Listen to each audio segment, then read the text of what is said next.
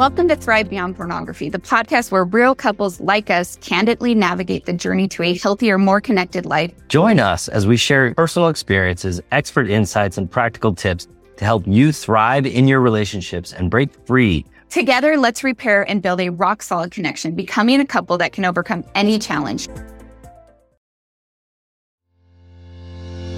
I'm Zach. And I'm Darcy. Did you know that pornography doesn't have to destroy you or your marriage?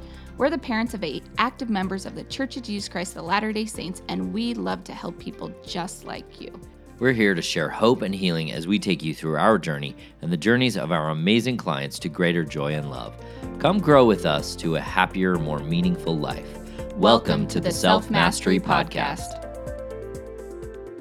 Hey, everybody, and welcome to another beautiful Mastery Monday here on the Self Mastery Podcast. I'm your host, Zach Spafford. Hey, I hope you guys are having a great week. Uh, I hope that it has been an awesome start to the year for you guys. Uh, today, I want to talk about how you're never going to be enough. You, you're probably like, What? Why would you say that to me? That's so mean. uh, I hope that you understand by the end of this podcast why you feel that way or why you know a lot of people feel that way and what is uh, you know what's contributing to that and how that can uh, lead to some it can lead to pornography use that is you know unwanted in your life. Uh, for me and for a lot of my life i had this really you know a very real sense that i was not important in my family. You know as the fourth child in a family of five early on i observed that my needs were basically secondary to those of my older siblings uh, or my parents or my you know my little sister and this is just the way things work in large families and in small families. And the truth is that every child, as they grow up, experiences things that create narratives that they internalize as their reality of who they are.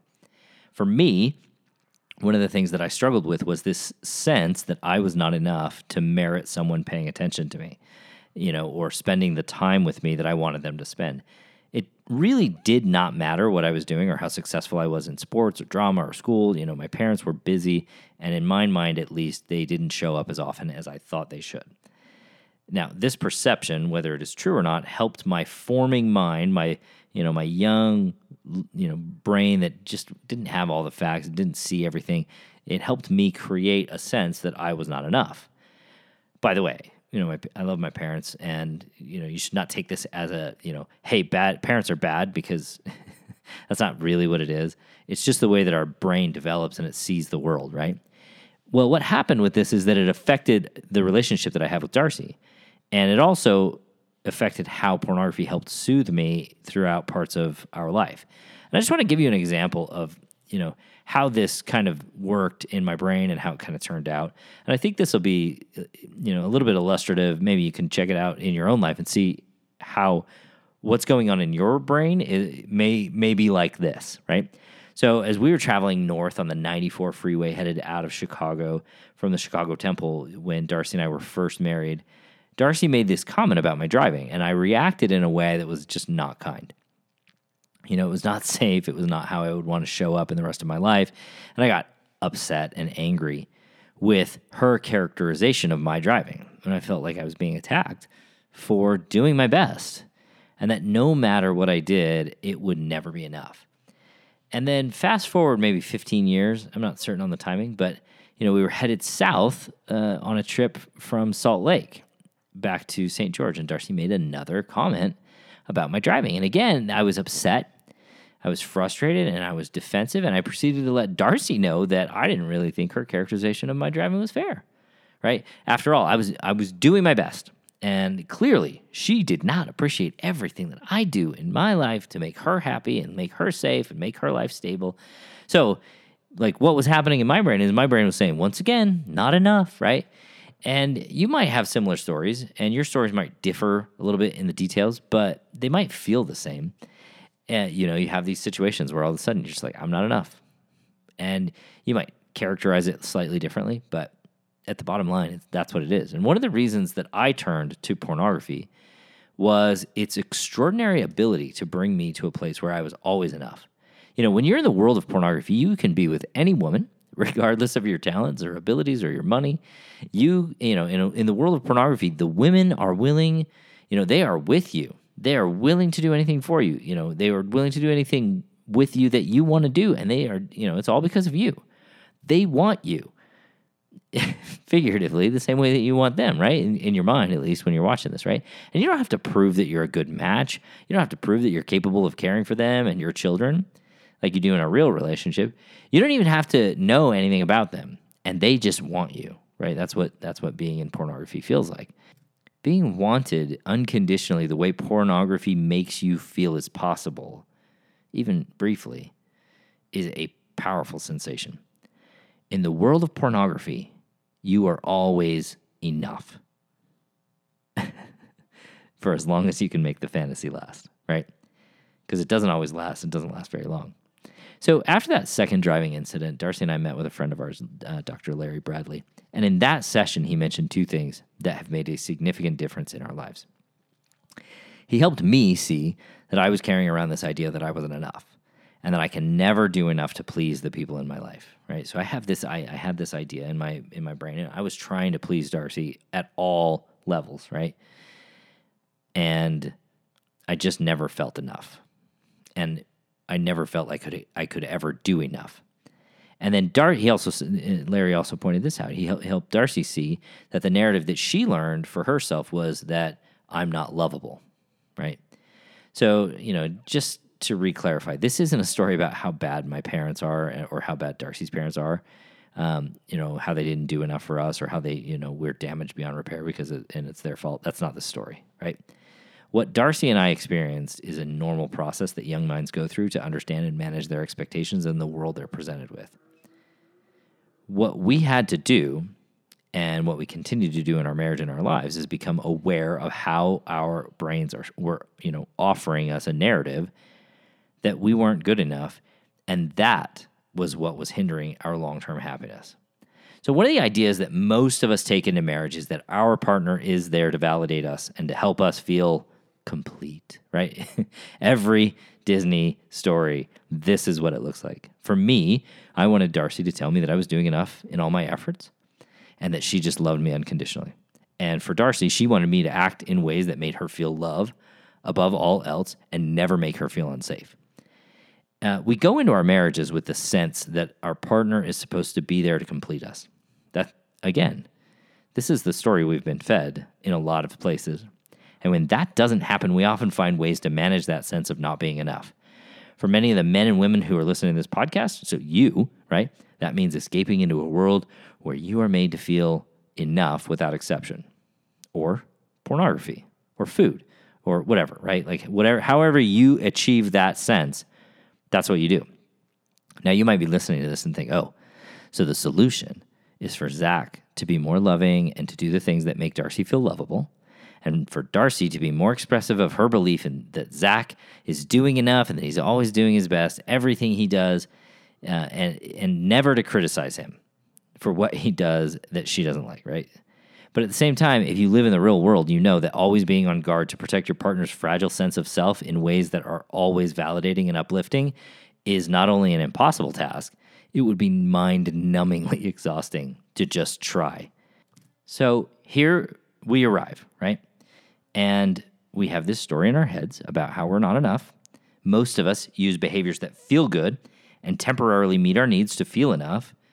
And most of us, most of those behaviors, I should say, that we use create long-term negative effects in our lives, which you know perpetuate that sense that we aren't enough.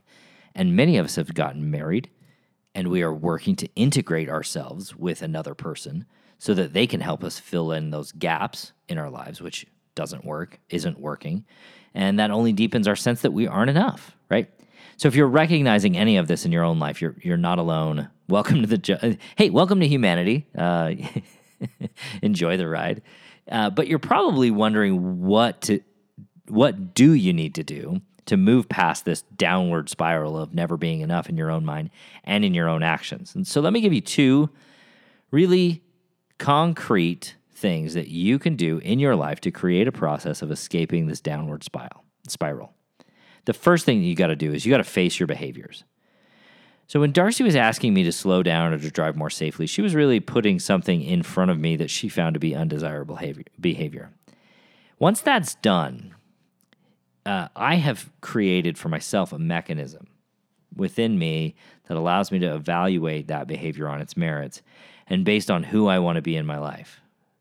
And facing my behavior means that I'm not looking at that behavior through the lens of whether it is acceptable among others or if it has, you know, been tolerated in the past. It means evaluating my actions in light of my values. In, and really in light of my desire to be a more complete person. So driving is a fairly small example, but pornography or overeating is you know often has a, a, little bit more impact in the way that we think about it, right? So as Darcy and I progressed, there were occasions where she would find something that wasn't pornography, but that was me following links that included maybe like bikini pictures or other material that I would not have been proud to explain to others that I was looking at. Like stuff that I would have rather not told anyone about, right? And in her best moments, which were often but not always, Darcy was able to engage with me in a conversation about that particular behavior or incident without making it mean anything about her. And so, what she would do is she would ask me things like, Is this who you want to be? And she would try and do that from a very neutral place. And it took me a while to get to that same neutral place in that conversation. And I think this is a really great question when you're confronting your own behavior. When we ask this question without judging ourselves, we can look at the behavior objectively and compassionately. We can see it for what it is, which is a way to manage our sense of discomfort. And then we can evaluate it in terms of how it, you know, integrates into the whole person that we want to be when we are alone and with others. So in other words, when you find your partner points out behaviors that don't seem to be part of the whole picture that you have of yourself, do yourself a favor. Take a step back from defending it. Allow yourself to be objective about it and imagine how it might feel to live without it. Facing your behavior and dropping the judgment is like not the easy, it's probably the hardest thing you'll ever do. Um, it's totally, completely uncomfortable, but it is meaningful and it's a process. So be clear, right? Just start to look at your behavior in an objective way. This is one of the reasons why I don't like addiction language or um, platitudes, right? I slipped, right? I slipped is not a statement of fact. I slipped is this statement that we use to convey meaning without really looking at the actual realities of the situation. And it also um, it also removes responsibility in a sense because it's a it's a non reality statement, right? I slipped. Well, did you actually slip? Like when you were walking through the kitchen, you fell on the floor and there was pornography on the ceiling and you couldn't help but see it, you slipped? Or did what actually happened sound a little bit more like I was really frustrated with my day at work and I was totally stressed. And so instead of leaning into my work or finding a way to clear my head, I went into the bathroom. I pulled out my phone and started scrolling until eventually I found something that was mildly arousing. And I kept following that down the rabbit hole from one thing to the next until I was looking at pornography and masturbating in the stall in my office restroom, right? Which that's a statement of fact. Now, you can throw a lot of judgment at that and you can be like you're a terrible human i can't believe you did that at work or you know whatever you you could say that is mean to yourself and you will forever feel like you're not enough if that's how you choose to approach it but if you go okay let's just start looking at that behavior and ask some really uncomfortable questions like is this who I want to be? Is this how I want to interact with my frustration? And then, you know, you could always come and be a part of a membership where you, you know we teach you how to deal with those behaviors, and deal with those feelings, and deal with all of that. But facing that behavior in a real and tangible way, you know, again, dropping the judgment, but being clear about what is actually happening is going to be much more meaningful in the process of actually achieving a different result. Okay. The second thing that you can do. So the first thing was just face your behaviors, but the second thing is I think just as important, but it's going to sound a little bit counterintuitive. It's going to sound weird, right? Um, you know, some of you guys are out there and you're like, I got to take care of my wife. I got to make sure she doesn't leave me because she's unhappy, and so I'm going to, you know, manage her. Stop doing that. the second thing that you got to do is you got to let go of caretaking your partner or other equals, right? So if you have children and you're supposed to caretake them, take care of them. Don't don't don't drop that responsibility. You're still a grown person, right? You're an adult. But if you have a partner or you have you know other adults that you're interacting with who are uh, you know your equals, then stop trying to caretake them. Stop trying to manage them. Right, right. So this is something that a lot of men do. I did it, and we tried to. I you know I tried to keep Darcy happy. Um, Darcy also did this to me. She you know, and I actually have a podcast on this. My wife, I think it was. Um, my wife used sex to tr- try and control me, and I wanted her to. So go listen to that if you want to see what it looks like to try and caretake someone. But I'll just kind of talk about it a little bit here. But but uh, you know, she tried to keep me happy, but um, but more than that, she tried to keep me from turning to pornography. So she was caretaking me, and I was caretaking her. And caretaking our partner is about hiding from them what is real and true to us. So for me, I would do this by lying about my pornography viewing behaviors, and I would also do this by giving up what I wanted uh, to, sh- you know, in order to show her that her needs and wants were more important than mine, right? So I, I, I gave up important things to me to make her feel important and lovable, right? And she would do this by engaging with me sexually, even when she didn't want to, in order to try to manage my pornography viewing. Working to manage our partner emotionally and physically is frustrating for both partners in the long run. And the truth is, it never, ever, ever works out. You have to start letting them be their own person. You have to stop being in charge of their emotions, of their reactions.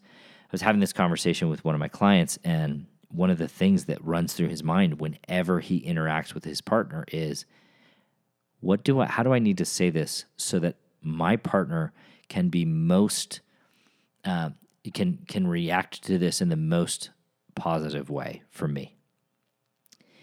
That is not the way to do it. If you are doing that, you're going to struggle to ever connect with your partner because they're going to track that you're you're managing them and you're and they're going to also try and manage you and neither of you are going to be happy. So just let go of that caretaking of your partner. And I think what you're going to find is that you begin to create a sense of who you want to be. So you're really confronting your own behavior and you're not doing things that um, that minimize your value in your own life. And all of a sudden, you're going to start to recognize one, no one can make you feel like you're enough there, there's nobody out there like there's not enough chicken soup or or um, chocolate chip cookies that anybody can bring you, uh, either figuratively or real, that is going to help you feel like you are enough. You have to arrive there on your own, and the only way to arrive there on your own is to be clear about behaviors that are good and wise and helpful to you, and be uh, honest about behaviors that are not, and then drop the idea that you are ever going to be able to make somebody happy if you do XYZ LMNOP, whatever it is. Just drop all that. And you're gonna find you're you're on a path to not only just being enough, but just being happy and being joyful in your life. And this is huge. And I know you guys you come here and you listen to me and you don't want to be told you're not enough. And I hope I hope you don't feel like you're not enough because you are. Uh, inherent in your personage is worthiness. Now, you may not feel worthy all the time, and you may feel like there are things that you need to adjust and fix in your life, but worthiness is, in a sense, it is your worth before God. And if you can just recognize that for a little bit and practice staying in that place for a little bit, and then face your behaviors objectively and drop your need to control others or let others control you, you will be enough. You will be on your way to building a sense of who you want to be and being the enough that you have always been looking for. All right, you guys, I love you. I hope that this has been helpful for you.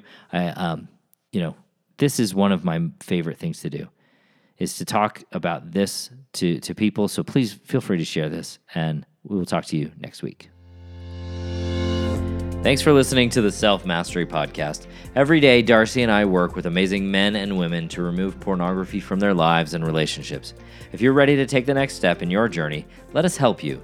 Sign up for a consult at zachspafford.com slash work with me, and you can set up some time for you or your spouse to meet with me or with Darcy, and we can help you get started on your self mastery journey.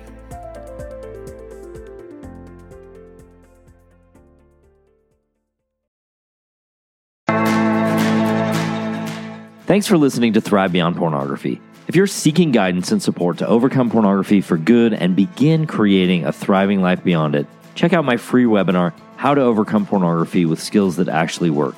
You'll learn practical, proven skills guided by an expert coach who has personally overcome pornography. Whether you're getting started for just yourself or along with your spouse, Darcy and I can teach you the tools that will help you put your life on the right path for you. Be sure to check out the show notes for a direct link and if you could take a moment to leave a review wherever you listen to podcasts, it would mean the world to us. Your reviews play a significant role in helping others discover the show so they can join us on this transformative journey. Thank you for being part of the Thrive Beyond Pornography community. Until our next episode, stay strong, stay focused, and keep thriving.